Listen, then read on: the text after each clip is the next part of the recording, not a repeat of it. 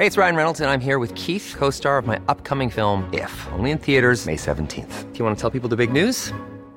All right, I'll do it. Sign up now and you'll get unlimited for $15 a month in six months of Paramount Plus Essential Plan on us. Mintmobile.com slash switch.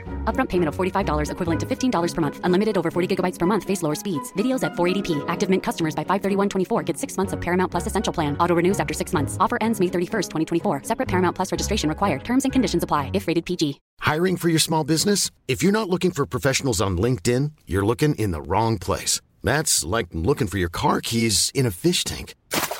LinkedIn helps you hire professionals you can't find anywhere else, even those who aren't actively searching for a new job but might be open to the perfect role. In a given month, over 70% of LinkedIn users don't even visit other leading job sites. So start looking in the right place. With LinkedIn, you can hire professionals like a professional. Post your free job on linkedin.com slash people today.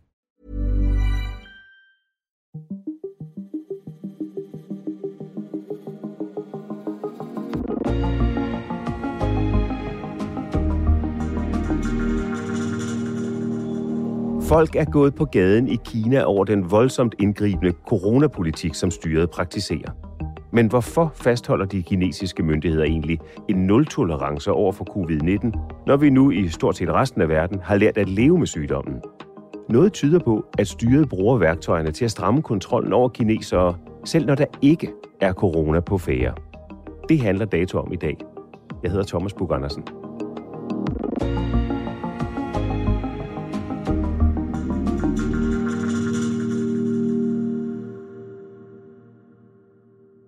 Hvordan er det at tale kinesisk i forhold til at tale dansk?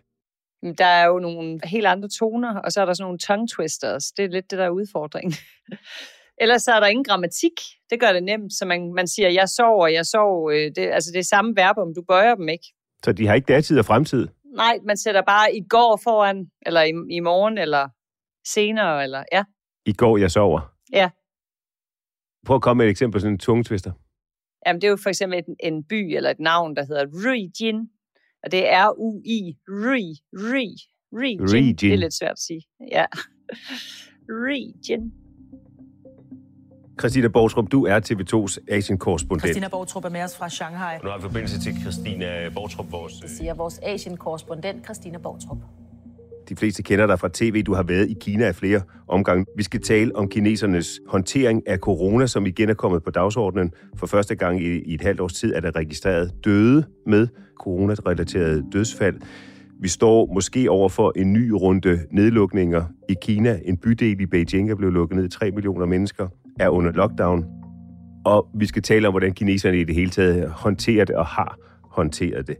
Prøv lige med dine ord, Christina, at beskrive den måde, de kinesiske myndigheder håndterer coronaen på?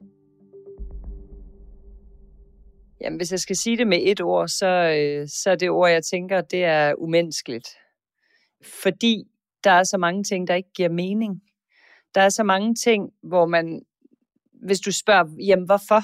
Hvorfor skal jeg spærres inde her? Eller hvorfor må jeg ikke være sammen med mit lille barn på to år. Altså, vi har jo set adskillige eksempler på spædbørn og små børn, der er blevet adskilt fra deres forældre, fordi den ene var smittet, og den anden ikke var. Altså, kuren er værre end sygdommen, ikke? Og, og det er der bare alt for mange eksempler på. Og jeg oplevede faktisk på min, øh, øh, da jeg var over dæk øh, partikongressen øh, nu her i oktober, der oplevede jeg faktisk, at folk var holdt op med at spørge, hvorfor. Fordi som de sagde, der er ikke noget hvorfor. Mayo mig. Der er ikke noget hvorfor, fordi der er ikke nogen god grund. Det er bare sådan, det er. Og det, det gør det rigtig svært at, at acceptere, og det gør folk ekstremt frustrerede. Altså folk kan holde op med at spørge, hvorfor håndteringen er så øh, hårdhændet? Ja, altså når man for eksempel lige pludselig øh, får en rød øh, sundhedskode. Øh, du står op om morgenen, du kigger på din telefon, så er der en rød sundhedskode. Det betyder, at du må faktisk ikke gå ud. Du må ikke tage metroen, du må ikke øh, gå ind i den bygning, hvor din arbejdsplads ligger. Så kontakter man de lokale myndigheder og spørger, jamen hvad er der sket? Hvorfor har jeg fået en rød kode? Og der er ikke engang nogen, der kan sige, jamen det er fordi, du har været i kontakt med en smitte. Nogle gange giver tingene ingen mening. Og så får folk bare at vide, du skal bare blive hjemme, indtil du hører nærmere. Det har jeg masser af venner, der lige har oplevet i de her dage. Og hvis du skulle komme med dit bud, hvorfor er det, regimet slår så hårdt ned på, på corona? Den bedste forklaring er jo, at man er bange for, hvad der kan ske, hvis man slipper virus løs. Og det har noget at gøre med, at det er en meget stor befolkning. Folk kan ikke holde afstand. Byerne er tæt befolket. Man bor meget tæt på hinanden i de her øh, højhuse. Altså det vil få store konsekvenser, hvis man slapper smitten fri, ligesom man har gjort andre steder. Så kan man så sige, med de lidt mildere varianter, hvor mange ville så rent faktisk dø, hvor, hvor syge ville folk blive. Og der har kinesiske eksperter regnet på det, og de mener, at der vil dø omkring halvanden million mennesker, hvis man slap virus fri. Og det er for mange. Kinas leder Xi Jinping har jo stået og peget fingre af Europa og USA, da det gik rigtig galt her i Vesten. I USA er der jo døde over en million mennesker, og det vil man ikke risikere i Kina, og det har man sat alt ind på. Lige nu der går striden på, hvor coronaviruset egentlig er opstået. For det er ikke ligegyldigt, særligt ikke for Kina, der lige nu er udpeget som arnestedet. Jeg kan ikke lade være at tænke på, om der også fra de kinesiske myndigheder fra regimets side er en skamfuldhed over, at coronavirus oprinder i Kina, og at man derfor vil være omvendt dem, der også håndterer det mest hårdhændet. Det kan godt være, at der er en grad af det, men det er jo ikke den opfattelse, kinesere har. Selv folk, jeg kender, som er virkelig veluddannede og læser udenlandske medier, når jeg spørger dem helt ærligt, hvad tror du, der skete der i Wuhan? Så siger de, at ah, det var jo helt sikkert USA's militær, der slap øh, den fri, da der var øh, sådan en der var sådan en stor konference, hvor der var nogle øh, militærfolk fra USA. Men i en interview med TV2, så Kinas ambassadør i Danmark tvivl om netop den fortælling, og han mener, at Vesten og ikke mindst Danmark tegner et helt forkert billede af Kina. Altså, det er den historie, som mange tror, eller det er i hvert fald amerikanernes skyld, ikke? fordi det de er blevet fyldt med den slags propaganda, som man kan sige, på den måde har regimet jo ikke et stort problem i forhold til skyldfølelse om, at det startede i Wuhan det, som kineserne var rigtig sure over, da det hele startede i Wuhan tilbage i 2020, det var jo, at man først ikke ville indrømme, at det var en øh, smitsom sygdom. Man slog hårdt ned på de læger, der prøvede at slå alarm og sige til folk, pas på, I skal blive hjemme, I skal passe på, I ikke bliver smittet. Og de lokale myndigheder sad på hænderne i flere uger. Men som hele verden hurtigt bliver bekendt med, så var det en meget smitsom og farlig sygdom, som spreder sig fra et kødmarked i millionbyen Wuhan. Den første smitte menes at være sket fra et dyr til en medarbejder på dette fiskemarked i Wuhan i Kina. På markedet bliver vilde dyr slagtet og handlet, og herfra spreder virusen sig til boligblokke i nærheden og videre til andre dele af byen. Og derfra går det hurtigt. Lad os spole tiden tilbage. Prøv lige at sætte scenen for, hvad det er, der sker i Wuhan på det tidspunkt. Jamen, det er jo øh, fuldstændig vildt, altså, at folk de begynder at drætte om.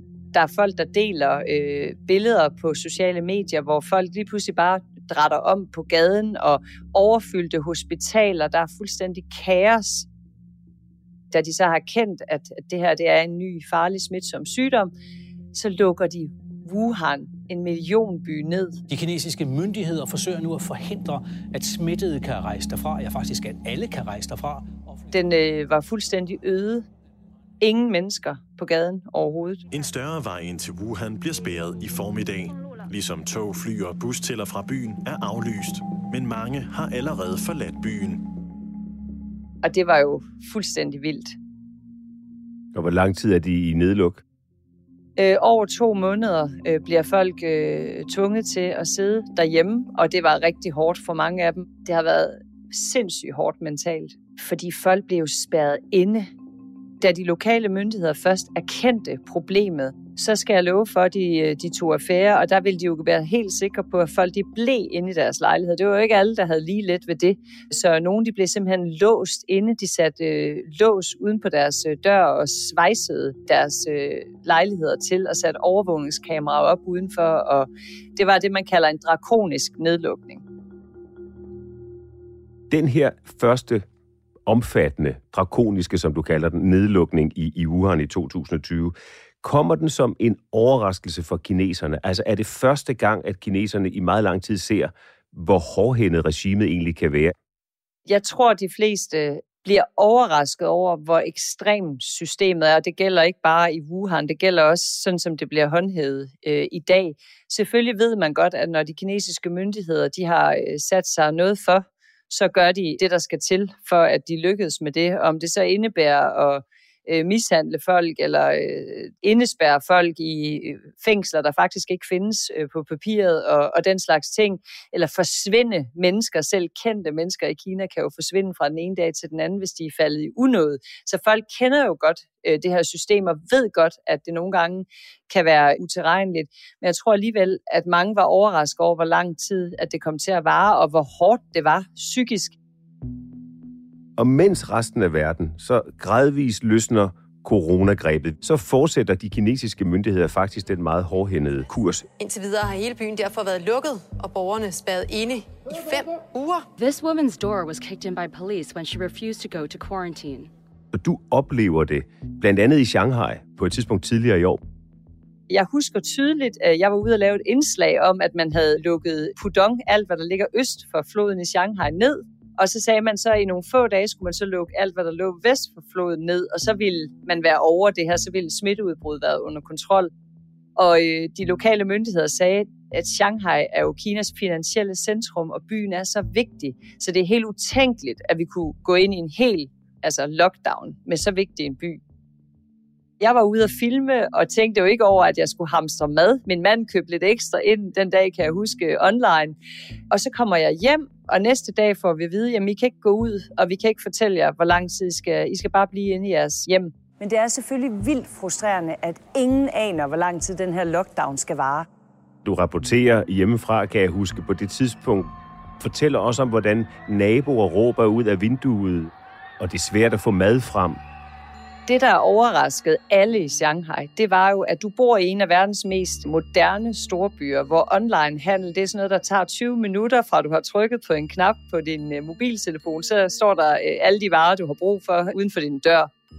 Og så fra det ene øjeblik til det andet, så bryder alt sammen. Man må ikke gå ud at handle, og almindelig e-handel er stort set ude af drift. Man kunne ikke længere bestille øh, varer online. For et par dage siden, der fik alle i vores boligområde øh, leveret sådan en stor kasse med forskellige øh, mad fra Shanghais lokalregering. Lokale myndigheder delte madrationer ud i sådan en papkasse, hvor man fik noget kål og noget ris og noget flæskekød og nogle æg det fik vi en gang om ugen, og det var jo ikke nok til fire mennesker. Altså skulle man, var det i hvert fald en effektiv slankekur. Vi havde jo selvfølgelig ris og havregryn og pasta på hylderne derhjemme, men vi havde jo ingen grøntsager, fordi de slipper jo hurtigt op, de gulerødder og salathoveder, man har liggende i sit køleskab. Så det overraskede os, at systemet i den grad kunne bryde sammen. Og vi hørte jo om folk, der sultede, fordi mange unge mennesker, de har jo ikke sådan en husholdning som familie, som min har. Vi har jo altid ting på lager, så vi kan lave os et, et meningsfuldt måltid. Men det har mange unge mennesker ikke i en by som Shanghai. De lever jo på gaden, de spiser øh, nudler på vej hjem fra arbejde eller ude med nogle venner. Så de har jo øh, måske dårlige potter og pander, og pludselig er de spadet inde i ugevis. I din vurdering, var der grund til så øh, omfattende og massiv en nedlukning i, i Shanghai på det tidspunkt? Men det er jo svært at finde en god grund, når der er øh, 500 smittede i en by med 26 millioner indbyggere. Så er det jo svært at se en god grund til, at man skal lukke hele byen ned, og ikke mindst forårsage så store problemer. Nu nævnte jeg det med maden, men det aller, aller værste var jo øh, mennesker, der ikke kunne komme til lægen. Der var en ung kvindelig sygeplejerske, der døde af et astmaanfald. Hun fik, hun skulle bare have haft behandling, og hun gik hen til det hospital, hvor hun arbejdede de ville ikke lukke hende ind, fordi hun ikke havde en frisk coronatest. Og det er jo sådan helt, altså fuldstændig vanvittigt. Der er masser af eksempler fra de mange lockdowns rundt omkring i Kina med gravide kvinder, der pludselig går i fødsel eller begynder at bløde og, og, og gerne vil på hospitalet og bliver afvist, fordi de ikke har en, en øh, frisk coronatest. Og det, man vel også skal sige til det her, Christina, det er, at Kina er et stort land, så når vi taler om nedlukninger i Kina, så er det ikke hele Kina, der er lukket ned. Det er nålestiksoperationer, det er afgrænsede områder. Det vi ser helt aktuelt er en bydel i Beijing. Det er godt nok 3 millioner mennesker, men Kina er jo et meget menneskerigt land. På den måde er det vel en fornuftig, rationel strategi fra de kinesiske myndigheders side? Det mener mange kinesere i hvert fald, det er. Men jeg vil så sige, at det har spredt sig mere end det, fordi lige nu er der også et smitteudbrud i Chongqing, som er en stor by med 30 millioner øh, mennesker ude i Vestkina. Der er et stort smitteudbrud nede i, i Sydkina. Der er i Zhengzhou, hvor verdens største iPhone-fabrik ligger, øh, hvor der har været et kæmpe smitteudbrud på den her fabrik med 200.000 øh, mennesker, hvor de øh, protesterer og prøver på at flygte derfra, fordi de simpelthen er så utilfredse med, med det her drakoniske system. Og det drakoniske coronasystem bliver meget tydeligt forud for Kommunistpartiets 20. partikongres, som fandt sted oktober i år. Det er en stort anlagt begivenhed, som er planlagt ned til mindste detalje. Intet må gå galt. Kinas ledelse skal udpeges, og det skal vedtages, om præsidenten skal fortsætte. Det er en kæmpe politisk begivenhed i landet, og det er selvfølgelig også en, vores Asien-korrespondent gerne vil dække. Så spoler vi tiden frem til for ganske nylig. Du var på vej til Beijing for at dække partikongressen, men når aldrig helt dertil. Hvad er det, der sker? Nej, jeg, jeg skulle rejse fra Singapore til Kina, og vidste jo godt, at jeg skulle i øh, syv dages karantæne på sådan et karantænehotel, som de bare øh, sørger for, at du, du havner på, øh, og så tre dage hjemme i min egen lejlighed i Shanghai. Da jeg så har været på det der hotel i seks dage, så skriver jeg til min kontaktperson, hvornår må jeg komme ud i morgen, fordi jeg var nødt til at vide, hvornår jeg kunne komme hjem. Og, øh, og hun siger så, øh, du kan ikke få lov til at lave hjemmekarantæne, du skal blive her alle 10 dage. Okay, det kunne jeg godt overleve. Tre dage mere, det går nok, selvom man ikke kunne åbne vinduet, og der var plastik på, på gulvet. Det lignede simpelthen sådan en crime scene fra en, øh, en dårlig øh, film. Øh, men det var fint nok. Da der så er gået ni dage, så skriver jeg igen, hvor, hvad tid må jeg komme ud i morgen? Og så skriver hun, hotellet er lukket ned. Ingen kommer ud, ingen kommer ind. Du skal bare vente. Og så siger jeg, hvor lang tid skal jeg vente? Det kan jeg ikke få at vide. Øh, om en uge hører vi nyt fra myndighederne. Og så kan du få at vide, hvornår du måske kan komme ud. Og at få sådan en besked, vi var 400 mennesker på hotellet, og jeg må indrømme, at jeg blev sådan helt apatisk, fordi jeg tænkte, jeg kan jo intet stille op. Jeg er bare nødt til bare at begrave mig i arbejde og prøve at dyrke noget motion og prøve at, at stay sane, prøve at holde mig øh, så normal, som jeg overhovedet kan op i hovedet. Trods de kinesiske myndigheders censur, flyder de sociale medier over med videoer af desperate borgere, der beder om mad, medicin og reel information om, hvad der foregår i byen, som er Kinas finansielle centrum. Det lyder jo altså helt grovækkende, det du fortæller, øh, Christina. Hvordan holdt du dig sane, som du kaldte det? Jamen, øh, jeg havde heldigvis rigtig meget arbejde, og det hjalp øh, at begrave sig i, i computeren, og så læse jeg nogle bøger, og så prøvede jeg at dyrke lidt øh, motion, som kan dyrkes på få kvadratmeter, sådan lidt øh, overgivet øh, Tabata-fitness med en eller anden øh, instruktør, jeg fandt på YouTube, fordi det er virkelig vigtigt at røre sig, ellers så bliver man helt... Øh, ja, så bliver man faktisk også i dårlig humør. Det gør jeg i hvert fald. Så det var vigtigt for mig at prøve at, at røre mig hver dag. Så hvad læste du, og hvad så du af film? Jeg, jeg læste en bog, der hedder We Have Been Harmonized. Vi er blevet harmoniseret, og det betyder, at vi har rettet ind. Der er ekstrem overvågning. Vi bliver tracket og sporet alle steder, hvor vi går. Øh, og det handler jo selvfølgelig om Kinas ekstreme overvågningssystemer, hvordan man slår hårdt ned for enhver, på enhver form for utilfredshed. Og det var lidt... Øh, øh, tankevækkende at sidde i øh, sådan en, en meningsløs øh, nedlukning og, og læse den øh, bog, fordi øh, jeg mærkede jo systemet på egen krop. Ligesom i Danmark er der i Kina blevet udviklet en officiel app i forbindelse med coronabekæmpelsen. Men modsat herhjemme, så tyder det på, at de kinesiske myndigheder også har benyttet appen til andre formål end at bekæmpe corona.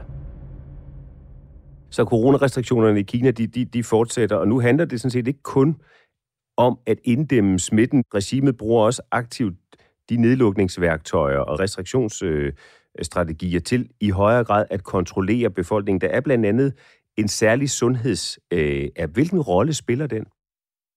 Ja, altså den, øh, den, jeg var selv ret fascineret af den der tilbage i 2020, øh, hvor vi kejlede rundt i Danmark, og man kunne ikke rigtig samles, og man havde meget svært ved at lave smitteopsporing. I Danmark der er man i gang med at udvikle en lignende app med inspiration netop fra Norge. Den er dog stadig på trapperne. Og kineserne, de var otte uger eller sådan noget om at udvikle øh, den her app, som, øh, som jo holder øje med, hvem du er sammen med, og, og hvis du har været sammen med en smitte, jamen, så bliver den rød, og så får du at vide, at du skal i karantæne. Øh, og, og det var jo, det var jo på den ene side uhyggelig overvågning, synes man jo selvfølgelig som dansker, øh, med de regler, vi nu har i EU, og med det menneskesyn, vi har i EU. Øh, på den anden side, så synes jeg bare, at deres liv blev så meget lettere, fordi de kunne jo leve et forholdsvis normalt liv i Kina, mens vi ikke kunne det. Men, men det, der så er med den her øh, sundhedsapp nu, det er jo, at den kan jo også bruges til at kontrollere folk, som man synes øh, er besværlige. Det kan være øh, systemkritikere, det kan være folk, der ønsker øh, at tage hen til en hovedstad og protestere over en lokal bank, øh, der har fået en masse penge til at forsvinde, for eksempel. Det var der en sag med øh, for nogle måneder siden. De havde, de havde arrangeret øh, online, at de skulle mødes i hovedstaden, øh, i Henan-provincen, hvor den her bank havde hovedsæde, og så skulle de protestere, fordi de kunne ikke få lov til at hæve deres penge. Og fra den ene dag til den anden, så får alle de her mennesker tildelt en rød sundhedskode. Og det betyder så, at de kan ikke tage et tog eller en bus hen til den her by, hvor de ønsker at protestere. Og det, den historie gik altså rundt på sociale medier i Kina, at myndighederne havde misbrugt, så at sige, den her øh, sundhedsapp til at kontrollere og undgå en protestbevægelse, kan, kan man næsten kalde den. Og, øh, og der gik centralregeringen så ud og sagde, at det var forkert af Rønlands provinsregering, at de havde gjort det, og på den måde måtte man jo ikke misbruge øh, den her sundhedsapp. Men vi alle sammen kan nok godt regne ud, at hvis centralregeringen får brug for at gøre det, hvis det handlede om øh, him, den himmelske fredsplads i Beijing, så er det nok ikke utænkeligt, at det samme kunne foregå.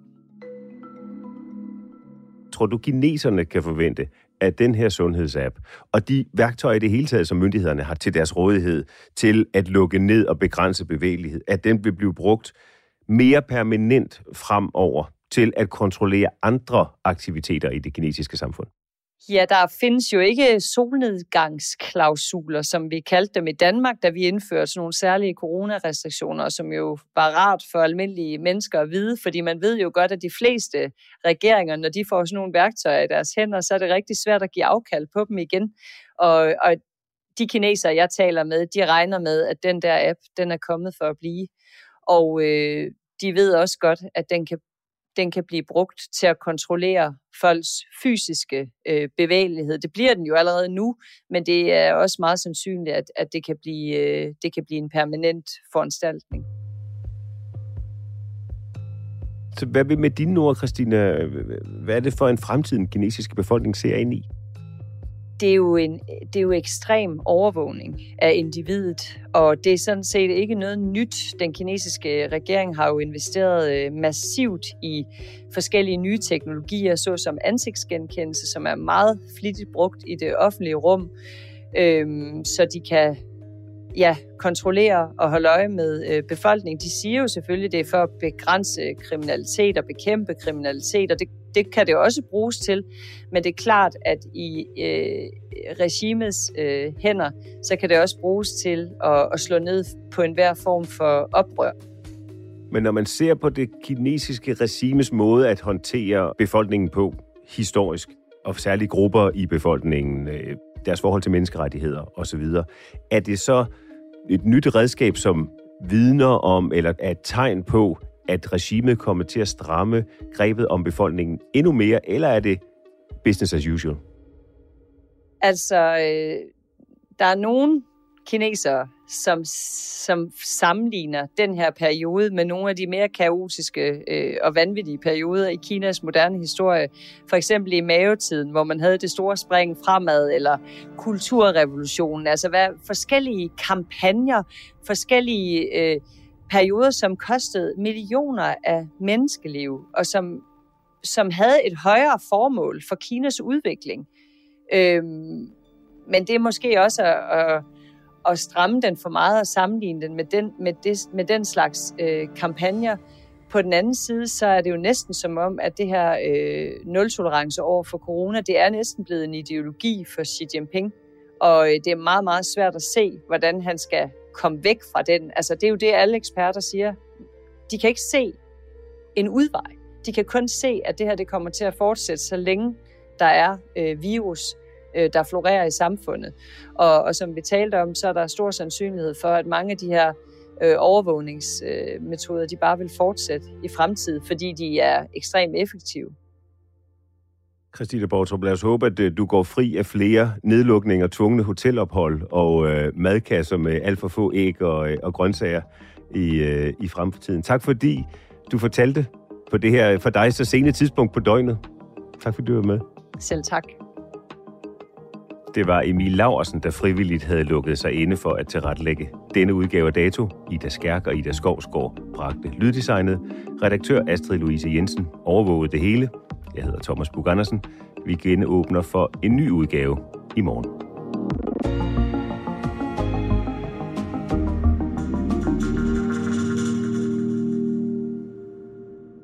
Du har lyttet til en podcast fra TV2.